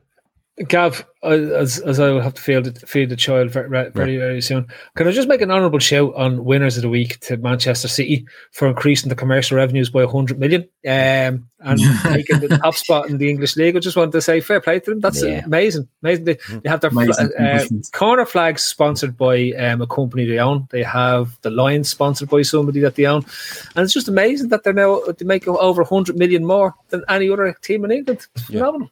Well, done. Next achievement will be to try and sell out the stadium consistently. That'll be uh, Well, Oh, they- it's a sellout every week. More, put more of the Hardens around it. See the way they're now doing double, double four Hardens. tiers, Yeah. four Into tiers of. Harden. I reckon And- John and Delaney is the man who all the bright the, lights the and all. I'd capacity. say the ball boy and the stewards are going to have epileptic fits because they believe that these bright lights shining in their face and all. It's, it's and all of these adverts. I don't know if you've noticed, but all, I've never heard of any of these people who are sponsoring these. I mean, they're They just complete, they're I'm not complete, they're complete Dhabi shell companies. They're, they're just Nah. ghosts. It's They're just in the pretending companies. It's Tendy absolutely companies. mental. You like Gav going in and just setting up a load of limited companies and just saying, yeah, they sponsor the, this sponsors the day trippers, this Yeah, sponsors the day yeah, this yeah. sponsors the day trippers. Yeah. No one knows them. No, you don't do websites. They're not that sort of crowd. It's just random crap. Do they have social media? No, Never they're, not look mad at it. they're not mad into the socials either. They just go about their business. Don't be worrying about them. It's an international hotel group with no website. Yeah, yeah. No, you don't like. You, you, it's more word of mouth that you get. Yeah. They, they take bookings over. They're Use advertising, like one of the, one of the, they're advertising. They're actually like advertising this new like city that's being built up in the middle of the Yeah, desert. Gotham City, is it? But it's um, it's Anna it's, Delvey's going to be their, their next uh, PR. Recruit. it's mad. Like it, and uh, like you said, Phil, it'd be like us taking on sponsors and just going, listen, it's a hotel group, but you basically have to fill out your details and send it to this PO box, and they'll come back to you then to let you know if you've a room anywhere. They don't know where the room is, but they'll let you know. Um, It's on uh, it's, it's on six one it's on six one seven on teletext. If you put your teletext on, you'll be able to get Yeah, and you have to wait till it goes around to page 48 of 63. And if you miss it, don't worry, it'll be back in about three hours when it comes back around again. Uh, remember doing that for the holidays? I remember being mad Yeah. doing that for the holidays. cheap holidays. Yeah. oh, I'm missing the page. Oh, for fuck's sake, you have to wait for it to come back around. Um, we leave it there. We leave it there. Um, We never got to speak about international pro tour foot volley.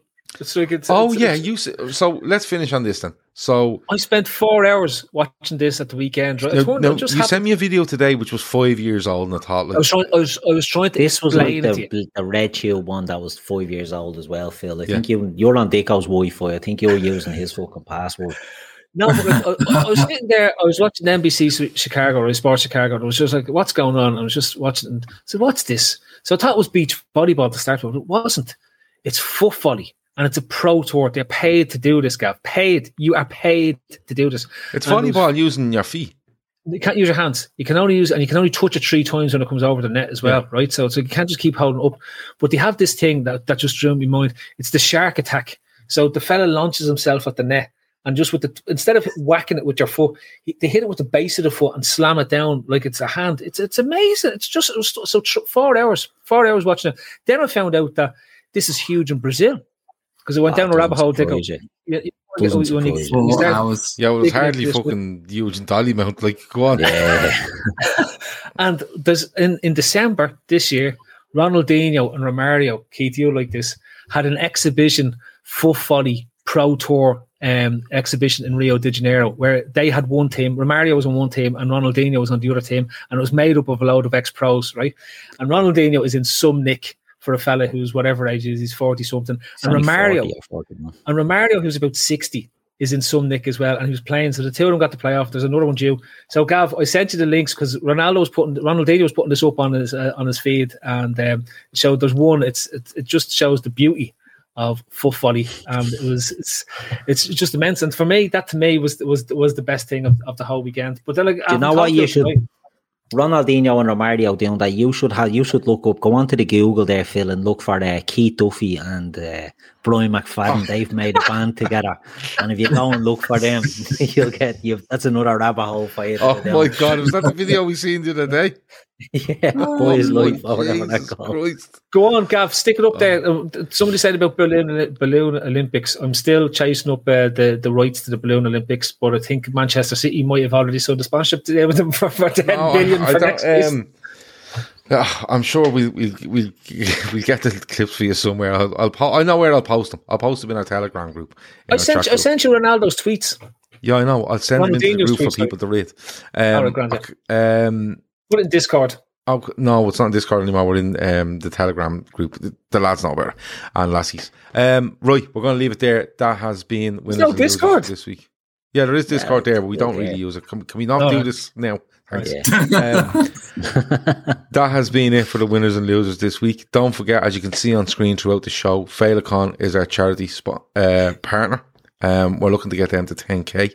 We're currently just gone past 3k, I think. Um, we, when we get all our sponsorship money in, which is very close to coming in now, we'll get close to three and a half k.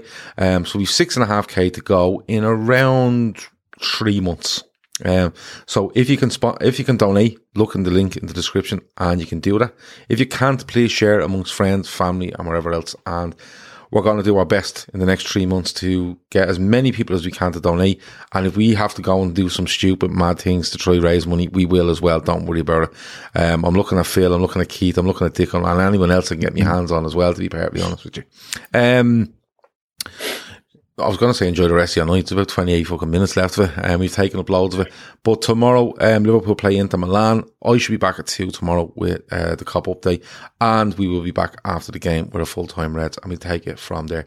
Phil, thanks a million. Dicko, thanks a million. Key, thanks a million. That has been the winners and losers. Thanks a million to everyone. the Bears. The, the Bears were the winners tonight. The Bears the, proved the Bears, masters. The Bears were the winners, and um, Jays, if this conversation gets out, Eddie Howe is in serious fucking issues when he goes into work tomorrow.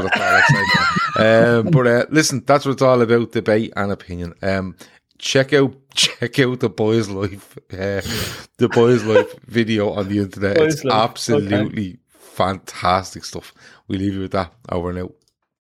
Sports Social Podcast Network.